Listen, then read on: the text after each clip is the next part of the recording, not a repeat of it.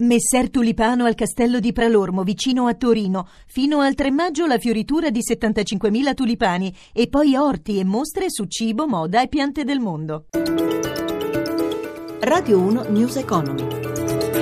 18 e 4 minuti, buon pomeriggio da Luigi Massi. Borse europee oggi all'insegna dei rialzi. Wall Street al momento appare debole. Ci dice tutto Paolo Gila dalla redazione di Milano. Paolo. Buonasera da Milano. Listini europei tonificati da una serie di indicazioni positive come la ripresa industriale in Germania, la considerazione dell'Ocse sulla crescita economica dell'Eurozona che si è robustita nel mese di febbraio e poi la notizia riguardante la Grecia che ha onorato il debito di 450 milioni di dollari nei confronti del Fondo Monetario Internazionale, il cui prestito scadeva proprio oggi.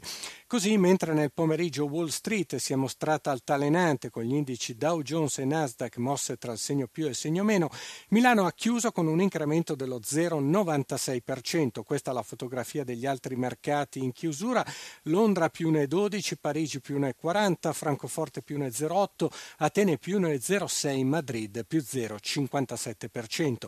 Sul listino milanese gli acquisti hanno riguardato soprattutto i titoli del comparto bancario, ma bene sono andati anche gli industriali, con Fiat in evidenza grazie ai buoni dati commerciali a livello europeo. In leggero guadagno gli energetici, con il prezzo del greggio VTI che è salito poco sopra i 51 dollari il barile. Lo spread, il differenziale di rendimento tra BTP e Bund è salito a 112 punti base, il rendimento dei BTP decennali è ora all'1,28%, nervosismo per quanto riguarda i cambi, con l'euro che è scivolato sotto quota 1,07 lo troviamo contro dollaro a 1,0685. Linea allo studio. Grazie Gila, cambiamo argomento. Domani in Consiglio dei Ministri atteso il varo del DEF, il documento di economia e finanza. Stamane c'è stato l'incontro tra i comuni e il governo sui possibili tagli agli enti locali, sulle prospettive di ripresa e sull'esito proprio di questo incontro. Sentiamo nell'ordine rispettivamente il Ministro per l'Economia Piercarlo Padoan e poi il Presidente dell'Anci Piero Fassino. Le due parole chiave per i prossimi mesi sono meno tasse e più lavoro e questo sarà eh, confermato dai fatti. Le tasse saranno tolte, i rischi di aumento di tasse saranno eliminati. Il Presidente del Consiglio è stato molto esplicito nel dire che il DEF è in corso di elaborazione, che gli abstract e i documenti che circolano sono bozze di lavoro e che non rappresentano decisioni adottate, che per quello che riguarda il triennio 2015-2017 il DEF non conterrà misure di taglio incrementali o aggiuntive rispetto alla programmazione che era già stata fatta con la legge di stabilità e che viene riconfermata. Andiamo all'estero, la ripresa è ancora incerta, dobbiamo evitare che una crescita bassa per lungo tempo diventi la nuova realtà. Così oggi il numero uno dell'FMI, Christine Lagarde, nel giorno in cui la Grecia salda la rata di prestito, come dicevamo prima, dovuta al Fondo Monetario. Sentiamo Stefano Marcucci. The IMF is a partner in Greece's attempt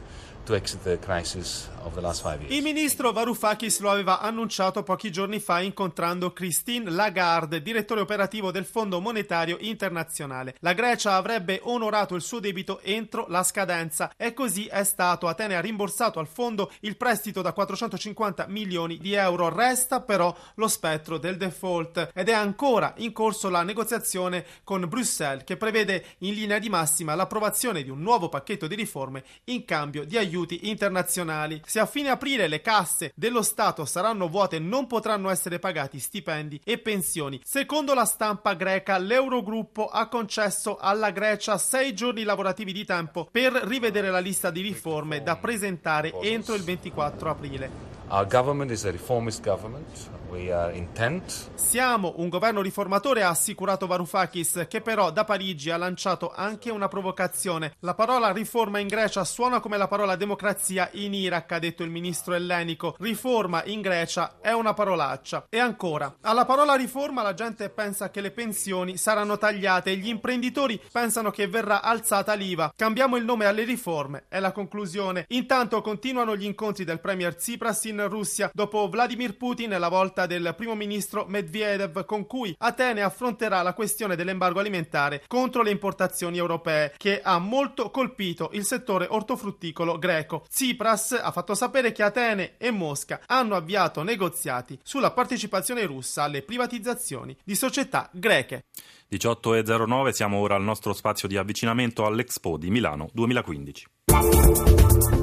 Verso l'Expo In studio Vittorio Cota. Mancano 22 giorni al via della grande rassegna globale sull'agroalimentare che sorgono iniziative collaterali che portano il suo messaggio oltre i confini della Fiera Lombarda e intanto arrivano anche le prime analisi sul possibile impatto economico dell'arrivo dei turisti stranieri per l'Expo. A calcolarlo l'ufficio studi di Coldiretti, il presidente Roberto Moncalvo. Stime importanti, almeno 8 milioni di turisti in più nell'anno di Expo entreranno nel nostro paese, spenderanno saranno almeno 5,4 miliardi, un terzo di questi nella ristorazione e nell'acquisto di cibo made in Italy. Quindi un'opportunità fondamentale, ovviamente non solo per Milano ma per tutto il nostro paese. Un sistema di imprese di oltre 21.000 agriturismi, 10.000 eh, aziende in vendita diretta, mercati degli agricoltori e con esperienze significative nuove. Un'opportunità sicuramente unica. E tra le esperienze significative nuove alle quali si riferiva il presidente Moncalvo c'è sicuramente il Terminal del Gusto, ospitato all'interno del dell'area portuale di Civitavecchia, che sarà aperto in occasione dell'Expo. Dopo due millenni e anni di lavori, infatti, hanno riaperto gli antichi mercati di Traiano. Ospiteranno 61 aziende agroalimentari che hanno costruito una rete di imprese chiamata Buono e fatto una scommessa decidendo di investire sul futuro. Spiega l'iniziativa il presidente Aldo Mattia. È una bottega italiana appunto dove si venderanno i prodotti a chilometro zero che si affacciano all'internazionalizzazione perché Terminal in quanto è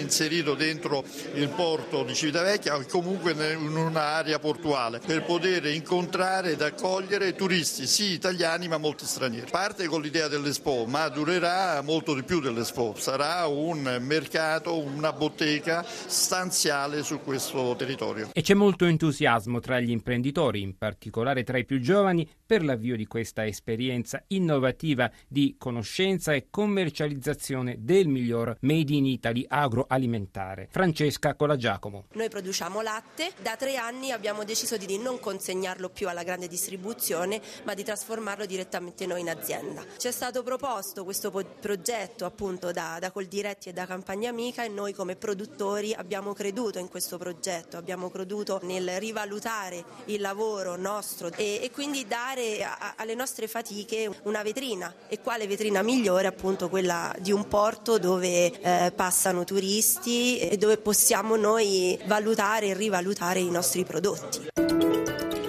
18 e 11 minuti, News Economy torna domani alle 11, il podcast lo trovate come sempre all'indirizzo newseconomy.rai.it con la collaborazione tecnica di Renzo Zaninotto da Luigi Massi, buon proseguimento di ascolto su Rai Radio 1. Radio 1 News Economy.